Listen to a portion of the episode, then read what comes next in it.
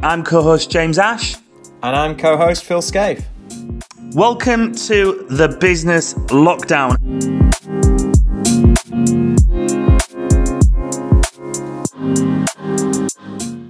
So, welcome to today's show. None other than Mr. Jonathan Leafe. Jonathan Leafe uh, ran arguably the, the, the biggest marketing agency in East Yorkshire. Jonathan and I rubbed shoulders many times with our uh, time of uh, through FEO. We've we've had Jan Brumby on the show. Jonathan still a member. I uh, recently came away from that, but still uh, keep keep in contact with the guys there and see how everybody's doing. Uh, Jonathan uh, Jonathan Elvidge, who's been on the show with Moodbeam, actually hooked hooked Jonathan and I up for the first time. I was at a point of uh, you could say too many plates spinning. There's always there's always many plates spinning, but there was too many spinning at the time, and I think Jonathan identified that and hooked hooked us up. And uh, I'll never forget the you you gave me an hour, an hour and a half at your headquarters, Jonathan, and uh, that was just gave me so much value and insight um, because you care, because you've just got that in abundance about you to, to support and mentor people, and. Um, and you know this is a testament to, uh, to you know to, to be able to give back something in return. So it's an absolute pleasure to have you on the show today. One of four shows, actually. We uh, this is going to be the first of four shows with Jonathan, and the reason for that is that uh, Jonathan fired through three areas uh, that, that, we may want to cover today. And which one should we choose from? One being um, business resilience, building a bulletproof business. Uh, the other was going for high growth after the lockdown or retreating to the core, ready to go again. And both Phil and I were like, well, how do we choose between those three? Because they offer so much value to our audience. So we were just like, well, why not? Why do we compromise? I think the only thing was, would would would you commit to joining us for four shows, of which you kindly agreed to, and this is the 1st I'm, I'm not four. doing anything else. so, so welcome, Jonathan yeah. Leafe. Thank you. Thank you for delighted joining us. to be here, James. Uh, welcome to your show, Jonathan. Yeah, thank you very much. I'm delighted to be here. So, first of all, let's look at uh, which one of those three areas, Jonathan, and we're not going to drill down deep in 23 because we'll cover each of those areas on your three episodes to follow this. But just out of curiosity, which one of those three do you find yourself focusing on the most with your businesses? Because I know I you, think, you're a business consultant now. So yeah, um, I think resilience really, because I think resilience is at the heart of every good business, isn't it? You've you've just got to build some sort of resilience, and that's as an individual, as a business, you know, with your friends, whatever. You know, that resilience is probably at the core of all successful people because you're going to have knockbacks, whatever happens. I mean, this is this is like a pretty major one, but you know, there's been other ones as well, haven't there? So, and the it's the resilient people and the resilient businesses that come back or stay there or keep on growing and keep keep going because they, they have that resilience at their core. So yeah, that's definitely the most important. Well, I would suggest that episode two then yeah. we would be looking at resilience yeah. based on that. So without looking forward, which we'll cover on episode uh, episode two, let's look back at a time that you had to be the most resilient. You know, when was uh, that? And, right. And how, well, I said, well, let, let's start right at the beginning, to be honest, because I was, I was, I went to a very good school uh, in Hull, and I was phenomenally bad at school. and um, I left school when I was 16. I was, I was really bad. I mean, there's lots, loads of reasons, I guess, probably because I just didn't do any work, and, and I was more interested in, in rugby and girls. Um, was this Hymers? It was Hymers, yeah. So, so, so you were you were you were particularly bad at Hymers. I have seen some pretty special things come through on social media about you being uh, in a, a, very special role. Oh, am I jumping yeah, the gun I know. Here? Well, the irony, the irony of irony of the whole thing is now I'm a governor at Hymers and I'm also the president of the Old Hymerians Association.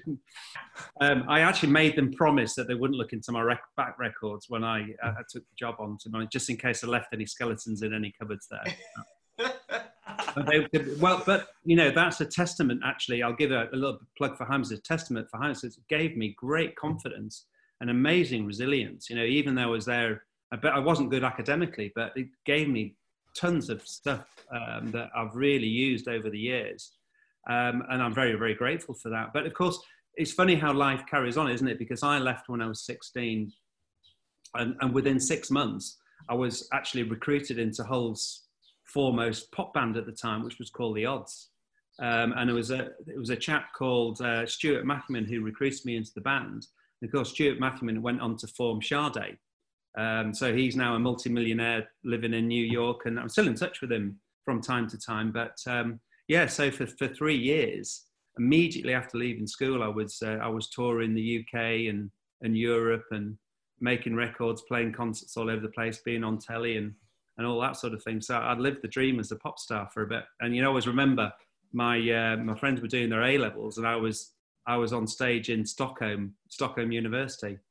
I thought, well, fair enough. we,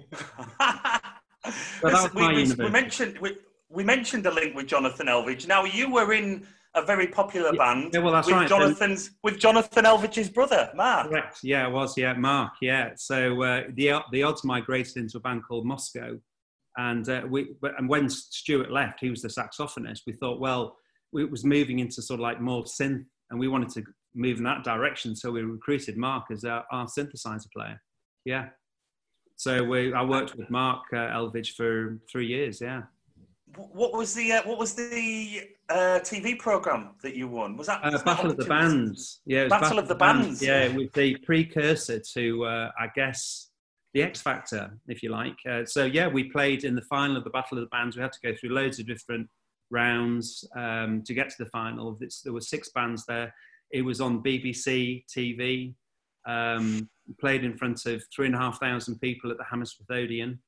You know, one of the iconic venues of of the world, really. Uh, you know, it's, it's um, the most frightening thing I've ever done in my life, to be honest. I was absolutely petrified before I went on stage. And of course, the stage was bigger than most places we'd played. Um, wow. So, yeah, that was, a, that was an experience and a half for sure. Was, was there ever a, a, some big hair or some ridiculous outfits that you, would be willing well, to share with us? If you can be bothered, there's actually loads of stuff on, uh, on YouTube so yeah, you can even go and investigate that. So Moscow for pleasure, the odds, it's all on there. Moscow for pleasure. Yeah, Moscow. We, we might have to. We had to we change it. To... Yeah, well, because um, I mean, fast forward with the band, um, ten years, not not quite ten years ago, um, about seven years ago, it was Strawberries' um, twentieth anniversary, and I thought, and, and it was coming up to my fiftieth birthday, and um, we got an opportunity to reform and play a one-off gig at the party in the park. And so, and um, I said, no, no, we're not going to do that. Anyway, I, I, rang everybody and said, yeah, we're all up for it. So we actually opened the show, Party in the Park, playing with Rick Astley, ABC, Bananarama. Uh, so we hadn't played for 27 years together and we played in front of 5,000 people. Um, and we liked it. So we, we and we changed our name at that stage because obviously Moscow didn't work in the internet age. So we had to think of another name. So Moscow for Pleasure came up. No other connotations with that, of course. And and we actually ended up doing another album. So I recorded this album, and this uh, this isn't very rock and roll, but the uh, a chap called Steve Harris, who actually produced, is has got a Grammy, um, a fantastic producer, and he produced the Kaiser Chiefs' first album um, anyway, I know him from playing down the golf club. I mean, as I say, it's not very rock and roll, is it? And he, he produced yeah, he produced some of the tracks on the album for us. So it was uh, great. That was a great experience. And then we played the we played the album at, at Fruit and the Welly just to sort of like get it off our chest. And um, so all of that's on the internet as well. So it's, it's, it was great fun doing that. So was business as a, a, a, really a result of the uh, the rock and roll dream uh, being short lived? Was, was yeah, well, sort of, sort of that's what got. I mean, I didn't really. I must say, I didn't have any qualifications as such. So um, I was, but I was really interested, uh, and I got very interested in, in, promoting the band and sort of managing the band. I was the youngest in the band, but I was the most sensible by miles, and uh, I ended up sort of like organising everything and um, and that got me into sort of like the marketing and the um, and that side of it. So I got a job in an advertising agency when when the band sort of like stopped, um, and then that um, that folded. It was a big advertising agency, but it, uh, and then I ended up getting a job in Spain for three years because I actually could speak can speak Spanish. Um, so I ended up being a marketing manager in a hotel in Spain. And when I was there, I one of our suppliers, I went to see them, and this was bearing in mind this was back in 1987, 1988, and in the corner of their little studio was a little Apple Mac. I'd never seen one before, and someone was manipulating uh, type and graphics, and I thought, that's it, I'll do that. Came back to the UK, spent um, 15,000 quid on some Apple Mac equipment, bearing in mind it got like that bought you uh, four megabytes of RAM and 40 megabyte hard drive. That's all it got you uh, back in those days. But yeah, so started doing desktop publishing. Uh, and that business um, was this, your, was this your business? Yeah, yeah. So I started so this, it. Yeah. This was the start of you going on your own. Yeah, exactly. So I was only um, uh, 26 uh, years old. Uh, so came back to the UK, set up a business doing desktop publishing, and then that rolled on within four years in 1993 to becoming Strawberry. Can you remember why, like in the late 80s and at that age, why you didn't come back and, and get a job doing that with someone else? Why, what, how you decided that it was, it was something you had to do for yourself? I've been surrounded by people who've had their own businesses. My dad had his own business. Um, right. I, I, always had it in my head. I was just going to do my own thing, whatever it was. I, but I hadn't got a clue what it was going to be. Really, not, not an idea, because I really wasn't good at anything. I mean, I was in the band, but I wasn't particularly good at guitar. But I could, you know, I could jump around adequately, and that was uh, and, and, that was all that was required. So yes, I'm a bit of a jack of all trades, really. So that that uh, and I felt that that the design because the design and marketing it travels so quickly. Um, you can use you, you can adapt your common sense, and I think I had I just happened to have a lot of common sense. I think. So I learned quickly. That's interesting.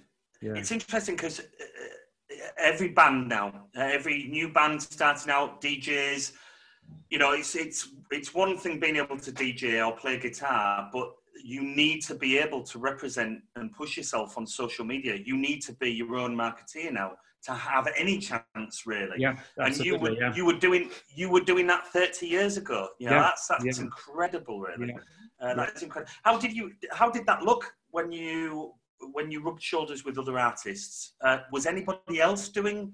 doing that in the, in the same way that you you were doing, or was it always they had somebody else representing them? No, I think I mean uh, there's a obviously the smaller bands you tend to manage yourself. Sometimes we we did have a manager for a, for a while, but he was useless. Um, so we got rid of him, and we just did it ourselves. Sometimes you can do it yourselves. You make connections, and you know if you're bright enough, you you'll get on with it really.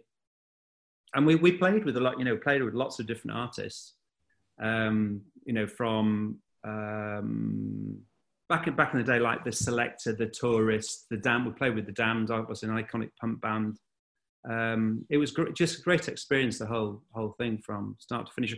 And then actually looking back on it, you, you don't realise how much you learn. It's, it's, it's, obvious, isn't it? You just when you're in something, you don't realise actually how much you're learning while you, you're going through it. Yeah. And Strawberry was ninety three. 1993, yeah. So um, I went via Leeds. I, I, sold my first business actually to a business in Leeds, and, and that didn't sort of like work out because you know once you've been your own boss, you can't work for anyone else. I'm afraid. You know, unemployable.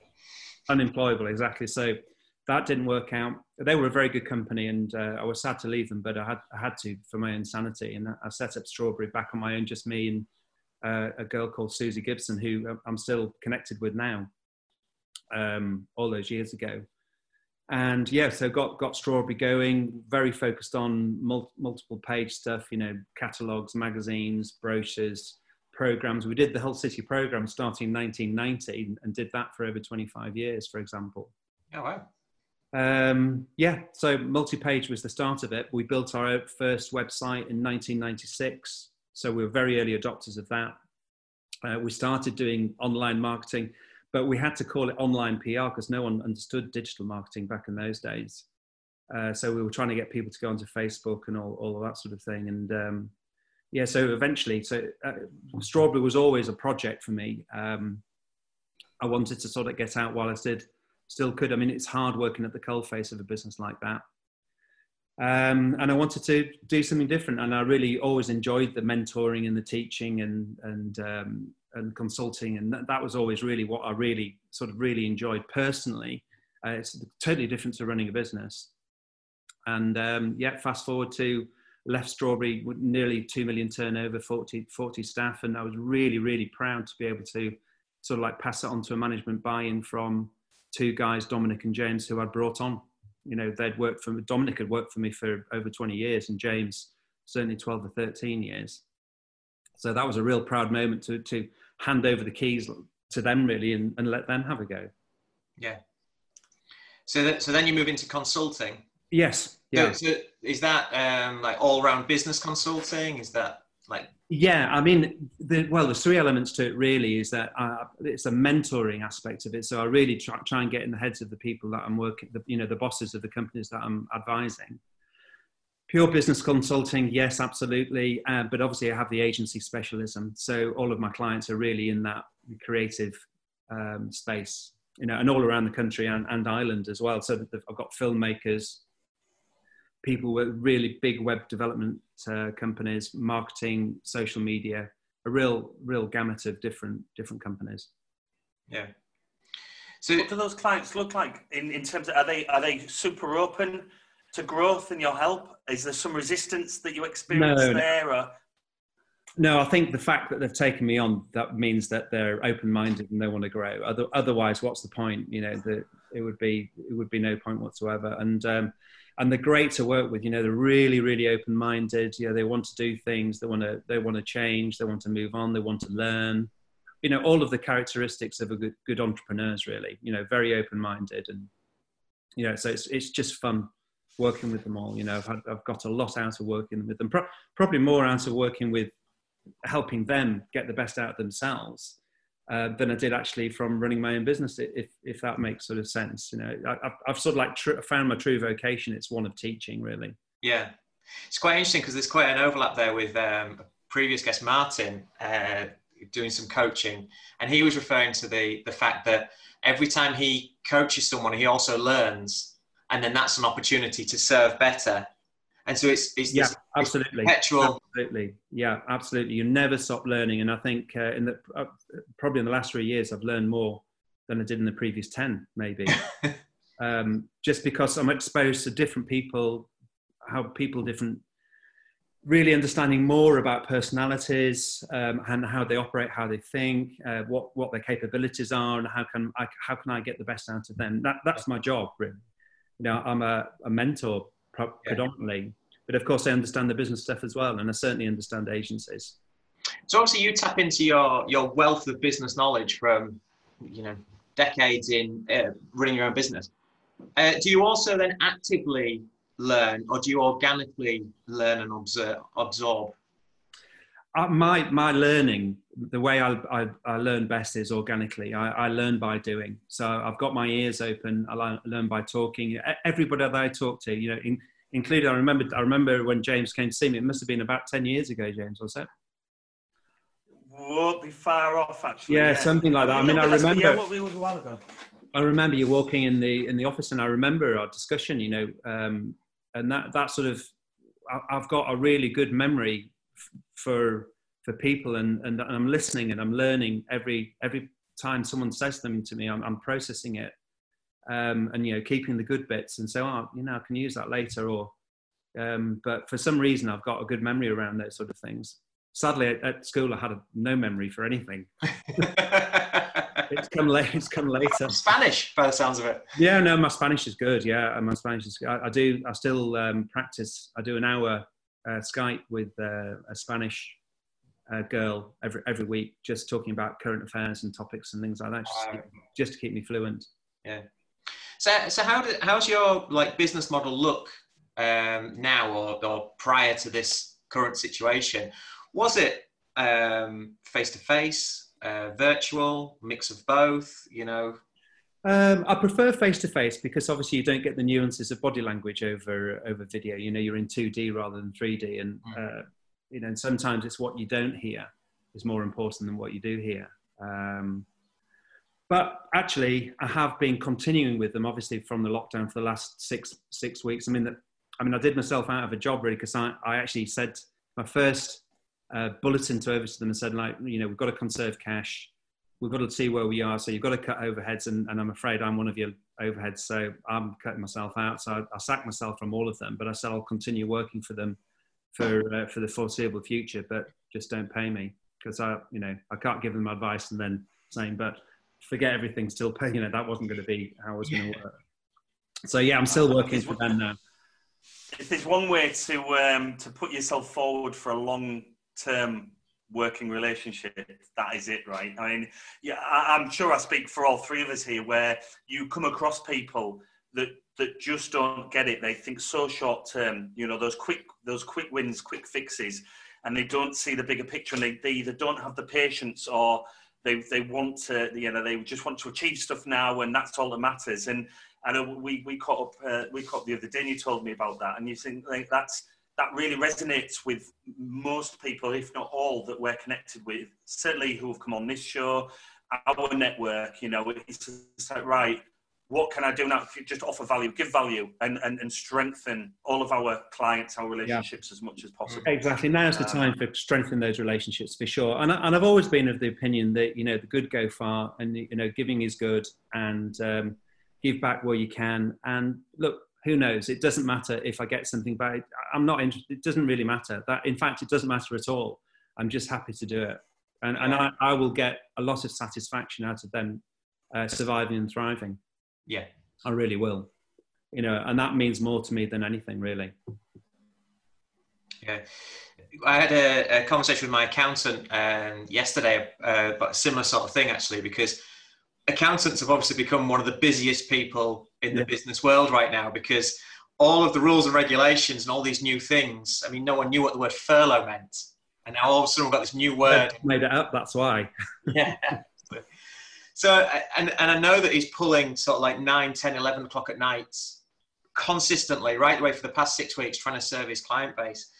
And obviously, he's got employees and things. And, that, and this is what I said to him: you need to, you need to pull all those extra hours together and and and uh, keep track of it, and then invite your clients at a later date to to split that cost between them, because he shouldn't be suffering in order to provide a service. Because I know speaking from my companies, I would have been completely lost with the grants, the loans, the furloughing. Sure. Yeah. No, it's complicated. Yeah, it's yeah, complicated for sure. Absolutely. And um, and he shouldn't be paying a price for that. Um, and I imagine a lot of his clients would all step forward and say, "Yeah, I want to pay a share of that. I want to. I want to help help keep you um, keep you keep you going." So yeah, but also clients think, well, no, accountants had it good for so long. We'll just we'll just take advantage of them. Finally, get them to do some work for them. I think that's what that's what I think. I have a feeling that's what you think. That's your feeling of yours as well, right? No, but you're right. You're absolutely right. Because I mean, but, uh, but my opinion is is that uh, we're all in it together, and actually, we should be sharing knowledge and advice and best practice because you know, even when I was even at, at the height of strawberry, I was I would I tried to reach out to all of the, my, if you like, competitors uh, around the town and, and just be, you know, get to know them and think, because whilst we were sort of loosely in com- uh, competition, we only crossed paths very slightly. So, but it's better to know everybody. You know, I think in um, even more so in a small place like Hull, perhaps. But you know, we're talking across across the globe here, aren't we, with, yeah. the, with this podcast? Yeah. Um, it, it's certainly better to worry about what you're doing rather than what your competitors do. Oh, 100%. Yeah, for, for absolute definite. There's no point in thinking what they're doing and things like that. You know, just if you concentrate on your, on your, your what you're doing yourselves and take advice from other sources, then you'll always do, you'll always be okay. Yeah. Yeah, absolutely. If you could, if you could take yourself back to any three moments in time through your business journey, Jonathan, that would that would create a feeling, you know, whether that's satisfaction, enjoyment, excitement. What would it if, if you if you could go back in a time machine and, and go you have a minute or two back in that that one moment, which three stand out, out I think there's one that stands out. Um, well, obviously, uh, exiting the business was a was a big moment. Um, but it, going long, long way back to about 19, prior Strawberry, must be about 1991, and we just lost a massive client. Um, and big lesson, really, a bit, massive client, were too big for us, but they'd gone and suddenly thought, I was scratching around. Uh, and I was just making phone calls after phone calls, and I really got busy. And then one day, within a week, I remember just putting the phone down on a telephone call, just went into the main office and said, We're back in business.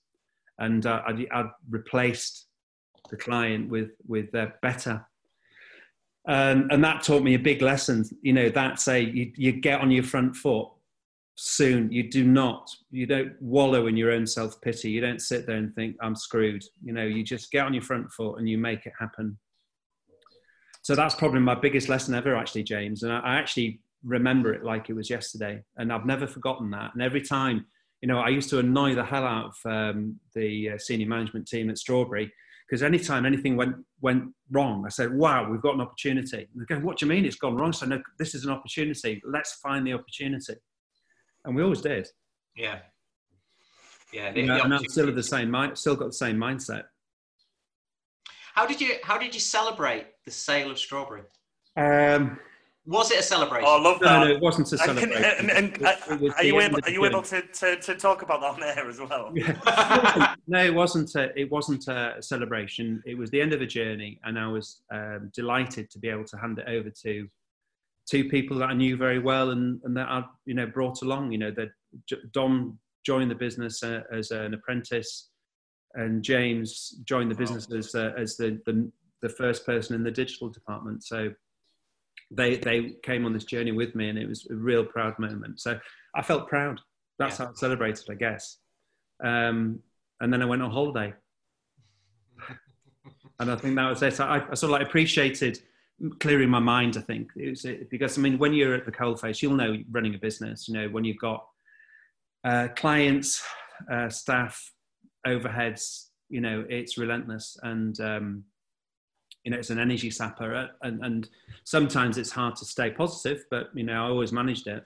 Um, well, yeah. and the thing, when, whenever you, whenever you think, whenever you feel just at a point of, we've got a handle of this now. something changes. yeah. Bang. Yeah, yeah. Certainly, when we look at, at this uh, at this yeah. period of of, uh, of time that we're, we're all experiencing, not to say that we by any means had a handle on anything that we're doing. No, and, no. Uh, you know, no, but but this has certainly pulled the uh, the the, the Yeah, but challenges are what challenges are what define you, aren't they? You know that that's the truth of the matter. Is anybody can run a business when you're going downhill and you've got the wind behind you and the economy is growing and um, you're, you're on turbo boost and you pick the phone up and you want a new client or a job goes really well and anybody can run a business in those in those circumstances. Literally anybody. It's it's when you get the knocks. It's when you get the um, you start having to go uphill into a rainstorm thundercloud you, you know that's when it defines that's what defines you. It's yeah. how you cope in bad situations is exactly what defines you yeah. And of course, Phil, that's Phil what you're was, for. Well, Phil and I were talking this morning, and it was it Sam Ovens that you were you were love that? Well, I'll never forget the conversation we had this morning that you you spoke about Sam Ovens and his business and how he he disrupted everything he did for his business. Was that right? Yeah. So the so the, the discussion and it, we'll, we should link to the video because it's a really worthwhile watch. Um, it's it's a discussion about um, businesses live in either chaos or order and and they can fail in both areas equally. Yeah. Um, yeah. One being organised and safe and going through the routine, like Blockbuster, get taken out by a disruptor. Others living in chaos without the plans and the routines, and whenever it's working, they try and bring in new products and new services and things and mixing it up, can fail equally. And so, so what he does is he he he tries to bounce between the two and, and live in live in the middle area. And while his business was um, was growing and being successful, he identified this. And so, in order to create order, um, he grew his hair long. It's usually short. Um, he talks about. I tried that. he, he, he talks about how he's only ever had an iPhone, and so he switched to an Android phone, um, which also helped him develop software for the other half of the world that doesn't have the iPhone. Um, just to introduce this chaos, and when you when you look at the video previous to this one, he introduces heavy metal in, into a marketing video, which which he hadn't seen done before. Again, just just throwing in chaos. And and this video was from the beginning of the year or, or late last year. Um, but when you watch it now, you know, sat in the middle of COVID, which is just the ultimate moment of chaos, which is just forcing every business owner, whether they want to or not, to to be in chaos, either because they're too busy or too quiet. Um, the creation that's going on and the energy that that produces in the right business owner, which I think is what you know what, what you're referring to there. That those those those moments where um, you know everything changes, and so you need to welcome that, and you need to you need to see it as a positive, not a negative.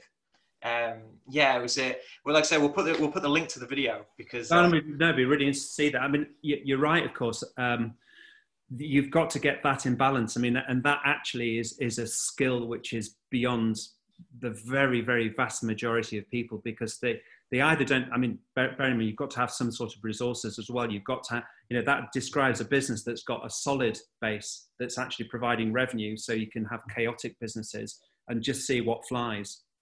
That's absolutely right. There are other big businesses, of course. I mean, Smith and Nephew is a is a prime exam, example of that one, and it is that this is probably another epiphany that I had that I didn't realize. I was, when I, I, I climbed Kilimanjaro four years ago, and as part of that, I did some training with, um, as was the old chair, chairman of Smith and Nephew, because he was sort of like helping, helping us with the sponsorship and everything. And I spent, um, we, we did the Yorkshire Three Peaks together. So I got the idea, I got the time to bend his ear for like hours and, um, so, and, and Smith and Nephew have been going over 150 years, and he said the reason that businesses like that are so successful that, albeit this might not sound chaos or disruptive, but they're changing their inventory every three years by 30%. I mean, that's a big, that's a four billion turnover business, and they do enough. Their R and D is so great that third of their inventory changes every three years. I mean, that's disruption. Yeah but on a massive scale. So it's not. So it got me thinking about that, and and actually that's exactly what I've been doing all my all my career. I never realised it because all, all, the time I just wanted to change the business. We had to be doing different things. We could not. If you stand still, you're already travelling backwards, and and growing that isn't necessarily growing. That's just uh, updating your model so you're actually ahead of where you need to be. Yeah, well, I mean, looking at Strawberry, uh, starting off with websites and being such an early adopter as well. So you're educating people, you're selling them into, into websites.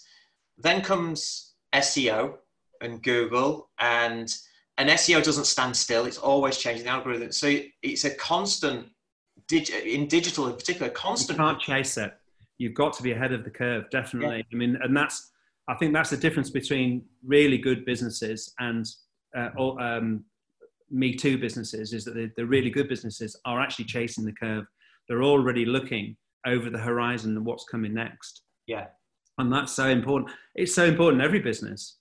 No, never mind what you know, creative industries. We call them creative. We should be creative, but but all industries, even something like Smith and Nephew, you think, well, they they just make stuff, don't they? But actually, no, yeah. they're really innovative. I mean, unbelievably innovative.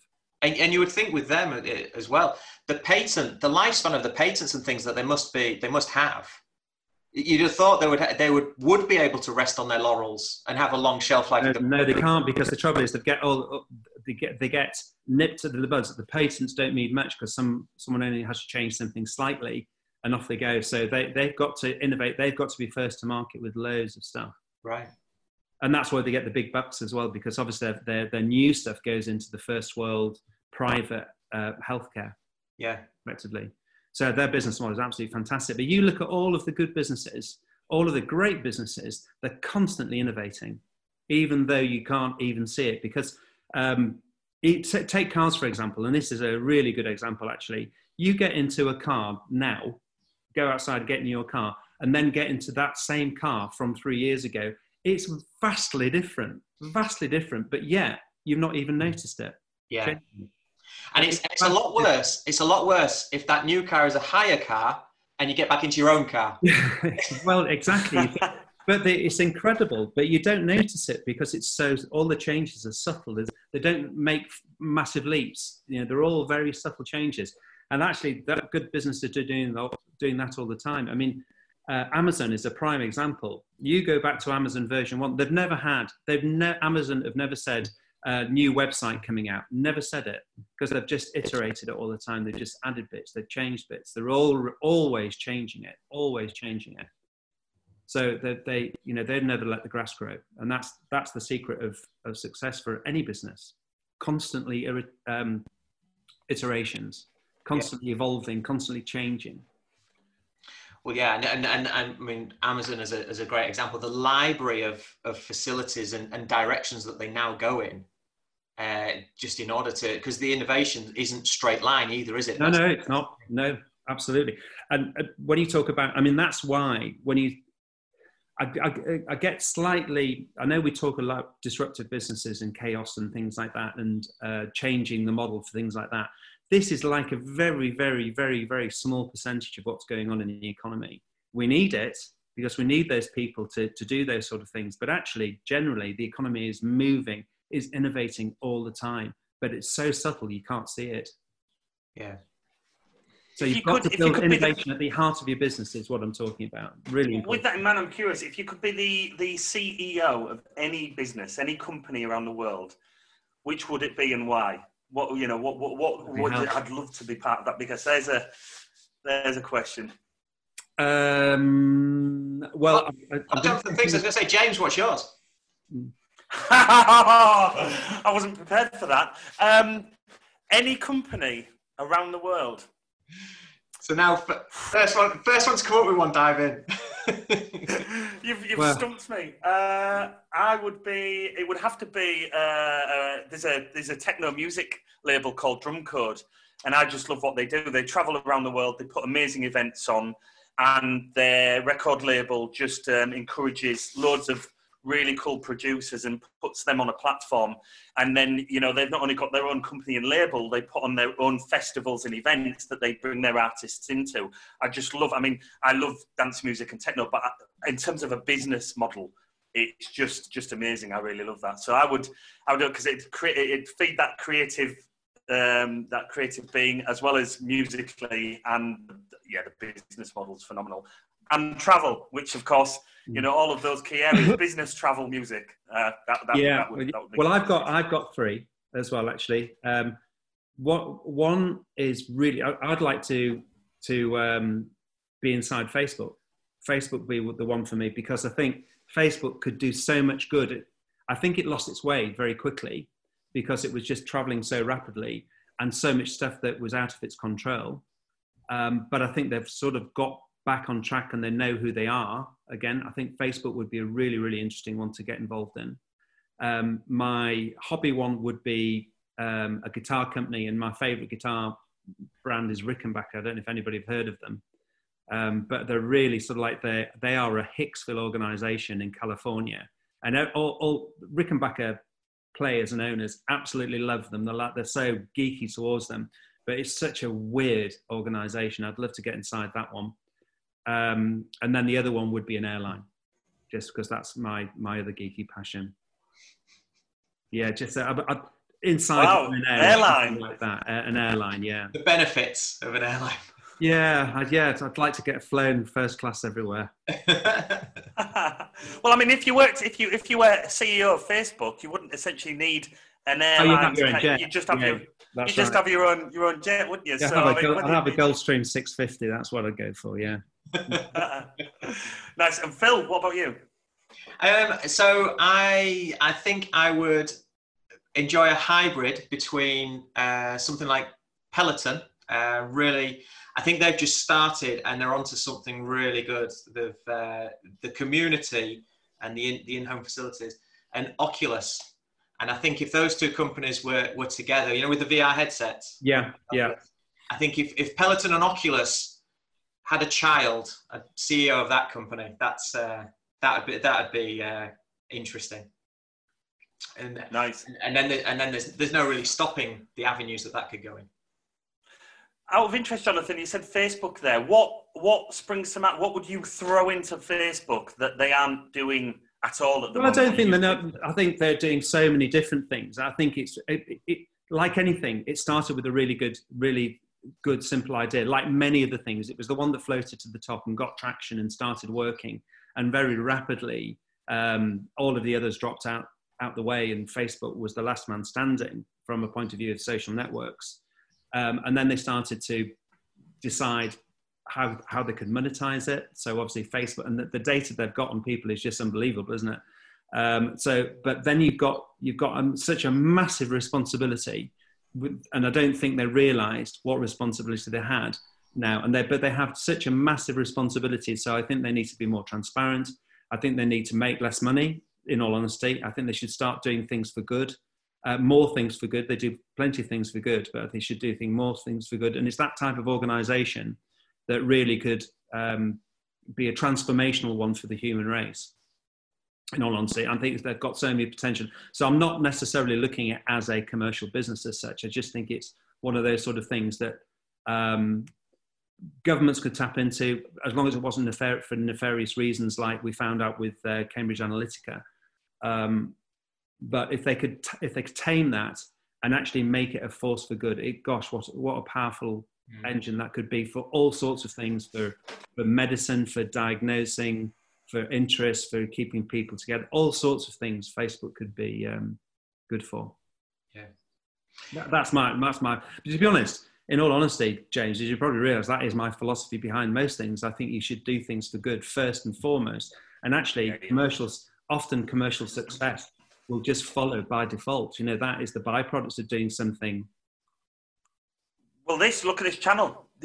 This was yeah. purely off the back of, uh, we've mentioned this a few times. We've been procrastinating for a year, buying different equipment. Should we go down this route, go that? And, and there's always something more pressing than starting a podcast. Once you start, consistency is key. You know, you've got to, your audience needs to know when your episodes are coming out, how they look, what areas you're covering, who you might have on the show and so we we we had a year, and then as this all kicked in, it was literally like I remember speaking with Phil, walking around around my place, and just going, "This is what we need to do, and this is how we're going to do it." And Phil Phil's like, "Right, okay, so." Yeah, when we when we know we've got a guest on, then um, we'll look, we'll do do some research on them, and then put some questions together. And I was like, no, no, no, no, no, that's because that's another reason why why we won't then record it because it'll it'll create more tasks that we don't have time to do. Sure. So we just yeah. we commit to doing yeah. it. We'll get people on and let's just everything that we're reading and everybody that we're speaking with and this to is just about just do it and go for it. So it's like well let's just do that. And episode three is different to episode one. Episode ten is different to episode three and you've just got to got to get out there and, and, and do that. And that was exactly yeah. this. And the way that that's our t- the, the way our team are now working, um, the level that they're working at um, is is phenomenal. I mean, we've we've given them a day off today. We've we've closed the studio down today because they're all working not only in terms of time, but they're so committed from themselves as a result of this.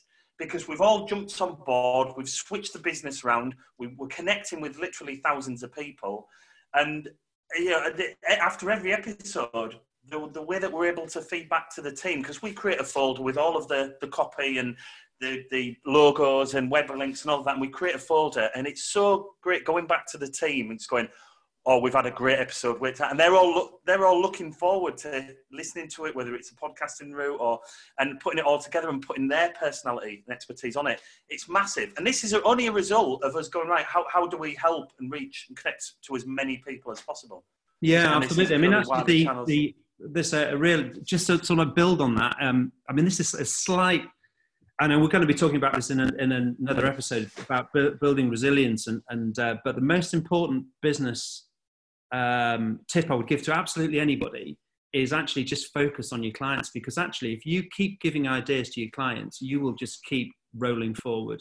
If you keep thinking for your clients, they will not only thank you for it, but you'll probably get some extra business from it as well, and and you're more locked in with them as well. So you, have got to become a partner. You've got to see you, that client as be as your partner in your business to take you and them forward. And I think that's forgotten because people think business is transactional. Uh, and I actually don't believe it is. I think it's all to do with relationships, 100% to do with relationships. Clearly, there are transactions going on, but that is because of the relationship happening. Yeah. Uh, and, the, and, and people who think really, in most businesses, people think, well, it's, you know, I'm selling my hours and my time. They're not. They're selling, you're selling your value, you're selling your, your ideas. And it doesn't matter what business you're in, the same applies. So it's a big, strong core philosophy that I've got. And it works. It really works. But you've got to be in the right mindset to, to do it.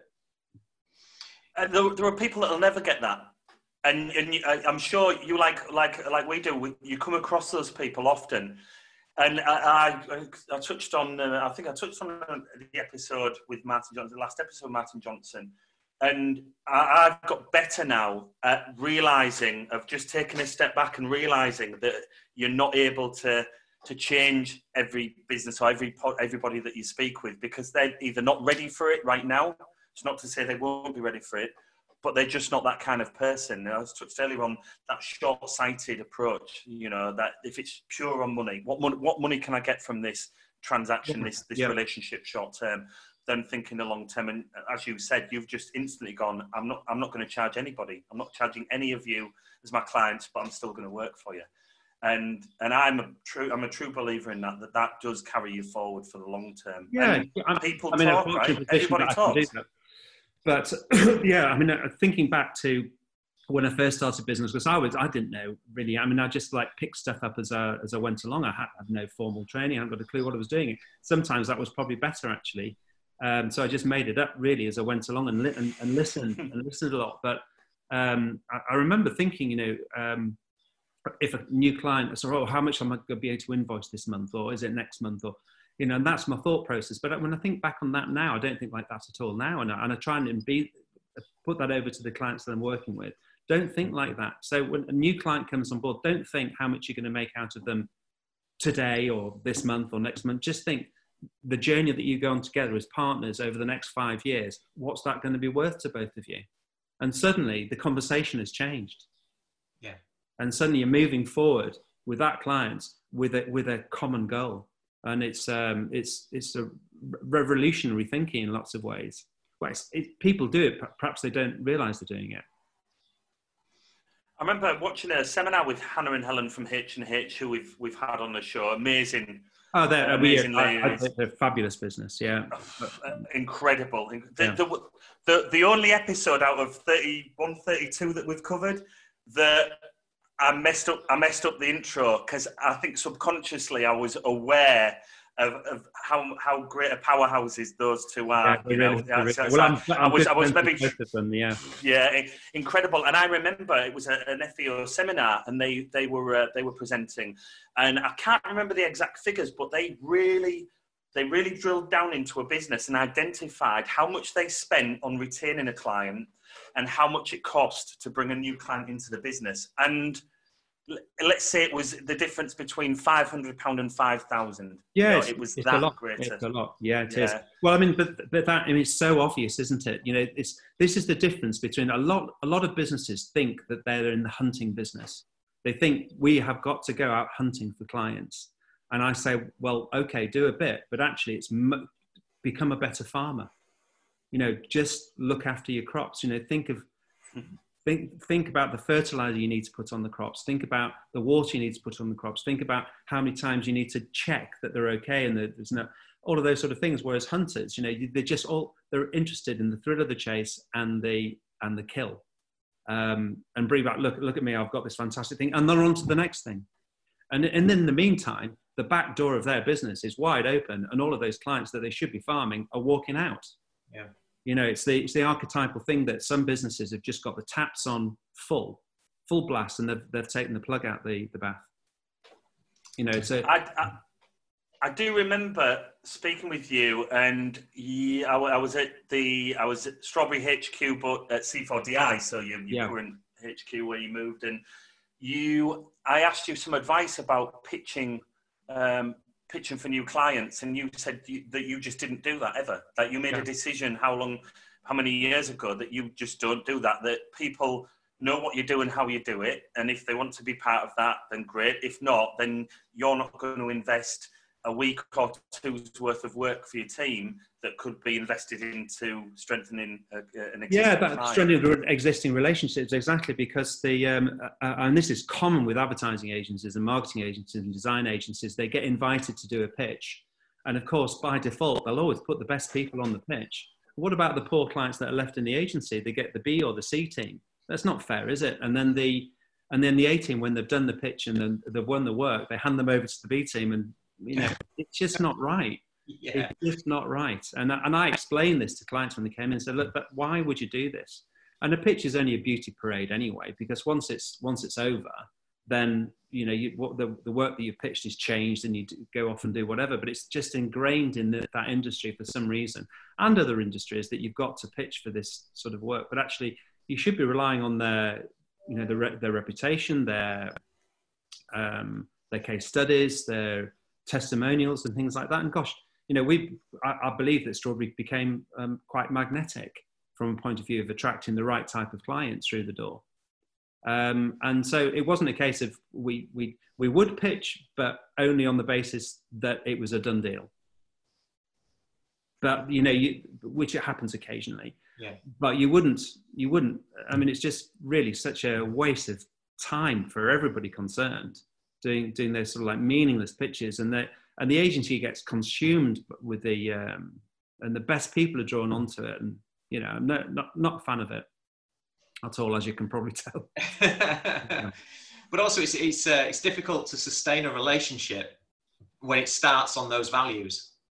Like you say, well, like a beauty. Right. The thing about well, the thing about it is as well. I mean, let's just go in relationship terms. For example, it's the it's the it's the, the first date and the wining and dining and the flowers and the presents and the chocolates mm-hmm. and, the, and, the, and, holiday and things like that. And suddenly it just and then it just goes flat. So all got now.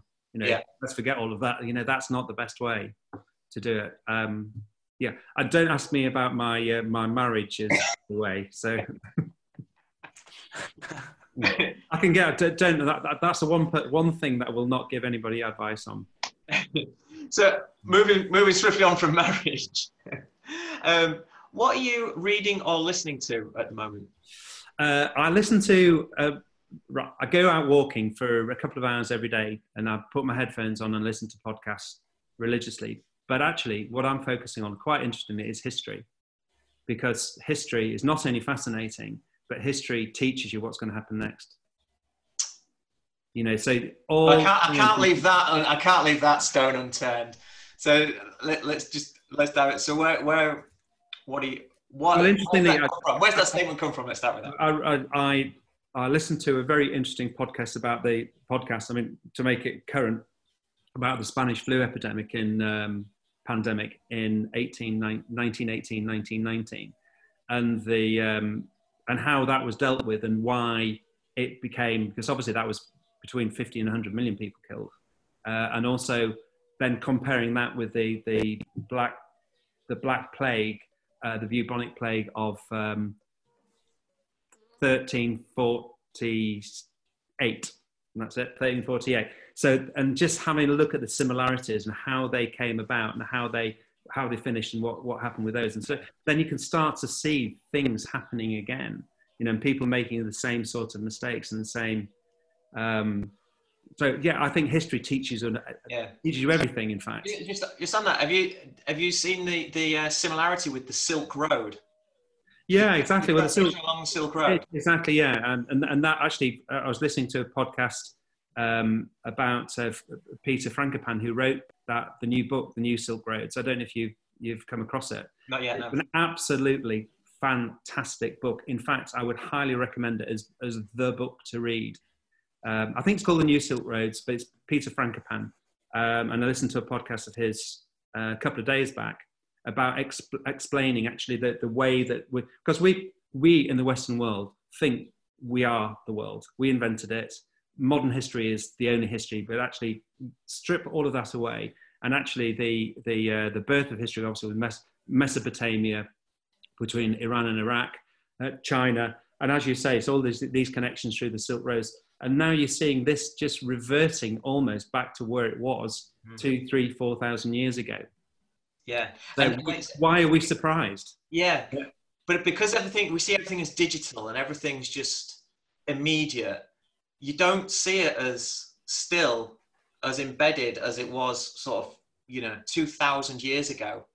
But it is, it, you know, it's got the same same theme, same. Yeah, exactly. I mean, the Silk Roads actually per se as a as a as a physical object never existed. So it's just like a, a, as a term that was coined later on by another historian but it's the, the principle is exactly the same. It's the trade routes, and, and of course the trade routes brought other things as well, and um, diseases, for example. So the plague definitely came from the east originally, and then that with traders eventually got into Europe and killed, killed half the half the European population. Half the European population was killed Yeah.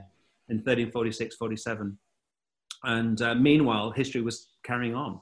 And then, and then of course, um, in 1492, where Columbus goes over to the New World, and within, within 30 years, manages to wipe out 90% of the Incas and the Aztecs Yeah. by the common cold, flu, uh, cholera, other diseases that they hadn't experienced. So they had no um, defense against, against them. So it wasn't just the fact that they conquered them. Um, you know, they, they, they killed them, but inadvertently. Yeah. So, So looking back at it teaches you everything. Yeah. look at look so looking back at history, would you would you say you're a conspiracy theorist? What's your what's your thoughts on conspiracy theories? No, no, I'll leave that to Trump. Because I've No, no, got I've black- got I've, and and Came out with a blinder last night. He just he just needs to read something on. I'm hoping I'm not being too um, controversial here, but he just needs to read something on the internet, and then it's the truth, isn't it? Yeah. It feels that So way. I've got, I've, I've got with, with and this is a, a route we haven't gone down. I've got four. I've just written, written down four, and I want a, ye- a yes, no, or an unsure answer from Okay. both of you. Moon, uh, JFK, government, or uh, or as we were told. As we're told, As we're told, yeah. Oh, moon landing. Did it really happen? definite. Yes, I, I'm. I'm not a conspiracy. I, I'm going with yes as well. I, I, that's part of my Yeah. fundamental belief. 9/11, inside job.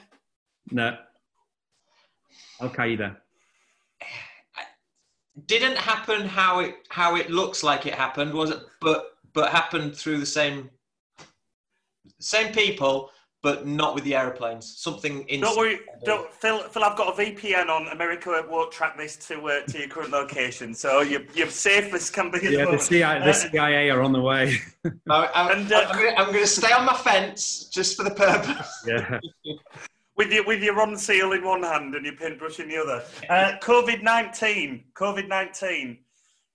Uh, I, I'm, I'm, it, it, it is it is what it is. It, it it started it started in Wuhan in some market for me. Yeah, I, I'm sort of leaning that way, but I can also believe. I mean, I think obviously what Trump said overnight about it being in this laboratory, I don't think it was synthesized. I don't think it's definitely not a synthesized. But however, there for that laboratory to actually capture this no, novel coronavirus and then take it into that laboratory to study it, that that is a potential story. So it could have existed in the laboratory and also outside the laboratory. So I think there might be something in that, uh, even though it's not really a conspiracy theory because because it's not synthetic. Yeah, it is interesting how conspiracy theories. Certain cities were protected more from it in the early stages than other cities. That's quite an, an interesting thing to look at. Well, you've got Especially, to Shang- especially Shanghai and Beijing. The, the Yeah, Shanghai the thing is- Beijing business Yeah. districts carried on as as they Yeah. would normally, but but New York is knackered. Yeah, well, but you've got to look at these different. I mean, I've been to China twice. I've been to I've been to Shanghai, Beijing, Wu, uh, not Wuhan, Xi'an, and I've been to, so uh, over, over the and you can certainly understand how China works. I mean, it's phenomenally well organized. And if they're going to do something, they just get on with it. You've got to marry their total, totalitarian state. You know, if they want to do something, that no one's going to backchat it. And if someone does backchat it, they stop them. So they just get on with it. They can lock down at, at a moment's notice, and and the people are very very compliant because that's how they've always been. So I can understand that we can't um, impose our values on how China operates because they they've got their own set and they Yeah. operate how they operate. And then you but then you could look at London and New York, and you have got the, the world's people coming to those places. It's just it's just a, such a mixture of people and, and hundreds of thousands of people from arriving from all over the world every day in those cities. So you can understand how it would um, how it would would uh, transmit so quickly. Yeah. Because I came I came in through Heathrow at the end of right at the end of February, and uh, obviously starting to get the news about this, and gone, you know, it was absolutely packed. And I was thinking, you know, this is doesn't take much. You know, it doesn't take one person. If you've got one person coughing, touching, sneezing, everybody's got it. Yeah. Yeah. And that is exactly what happened. So.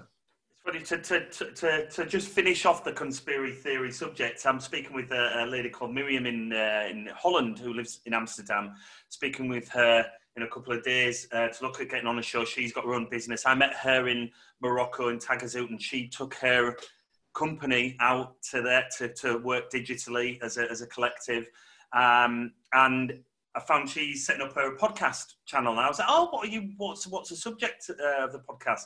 Conspiracy theories. So whether we get Miriam on and she gives us insight into that, uh, or we we go on to hers, or, or both, will be uh, will be Yeah. very interesting. But we can't we can't fi- we can't finish the show on conspiracy theories. Maybe we can. I mean, I'm sure we could talk another hour um, to really drill down into why America faked the moon landing. But we'll finish on a different note. I Yeah, let's not let's not get ourselves shut down like straight like just on this episode. Let's we've got got three more to do. So I mean, the flag was waving. The flag shouldn't have been waving. There's that. There's similarities with rock formation. But I mean, we won't go. We won't finish on that note. But uh, Jonathan Leafe, it's been an absolute pleasure. Before we find out where where people can find you with your web and social hooks, just I'm curious, what what keeps you in check physically and mentally, uh, and and is uh, how has that differed now compared to your normal routine? Uh, well, my routine, my, my routine is, is, is exercise, socializing, and having a purpose. That's my routine. So, Like uh, and I think if you can keep those sort of things going, you and you'll always you'll always be in you'll always have flat points. Of course, you will, but the flat points don't last very long, and you'll you'll you'll lift up out of it. If I feel myself getting a flat point, I get my podcast on and, and listen to a, a fascinating expert talking about something. Doesn't really, in all honesty, it doesn't really matter what it is. It just happens to be history at the moment. I've stopped listening to business uh, podcasts at the moment because there's just too much, too many of them. Um, but nevertheless, Apart, apart from this one, well, this is this one, just- This is this is a this is a chat. It's totally different. Yeah. doesn't Um, feel like it. But the um, so that's what I do to, to get out of it. Or exercise. You know, exercise just gives you that burst of endorphins. And eating healthily, um, not start not um, starting the alcohol too early during the day, James. Um, Hey, look, this is this is this is pure vodka, and I've still Yeah. got a little bit left. I've got a little bit left, so I'm so I, I sort bad. of my uh, the the um, the wine didn't come out until sort of like after six o'clock. So, uh, and I, I think it's fair to say I am two. I am two hours ahead, so just know, remember I- that as well. I'm not as early as what. I was pulling you like, but No, uh, I know, I know, I know. So that that's how I Um, cope. That's how I cope. Cool, and and I, I like that socialising as well because we we've, we've asked a number of people, and it's usually exercise or what kinds of exercise people do, and and then the healthy eating, and actually no one's mentioned socialising, and that's a very different setup right now, isn't it? It You know, we've, it got is. An, we've got an abundance of, of Yeah. video, digital connections, but we are missing those those uh, those physical connections. Well, we are. Unfortunately, I'm very fortunate. I could talk I'll talk over the fence to um, uh, Hull City player, so we get we've got plenty to talk about. he's my ne- my next door neighbour. I won't say who it is, but he's he's a great guy. So I really enjoy talking to him. Um, it's a social distancing, obviously, Yeah. uh, and then just doing these sort of things. You know, it just keeps your your brain your brain going. It's really interesting talking to other people and just listening to what they've got to, their views on the on the world and things like that. And everybody's got a valid view, haven't they? Yeah.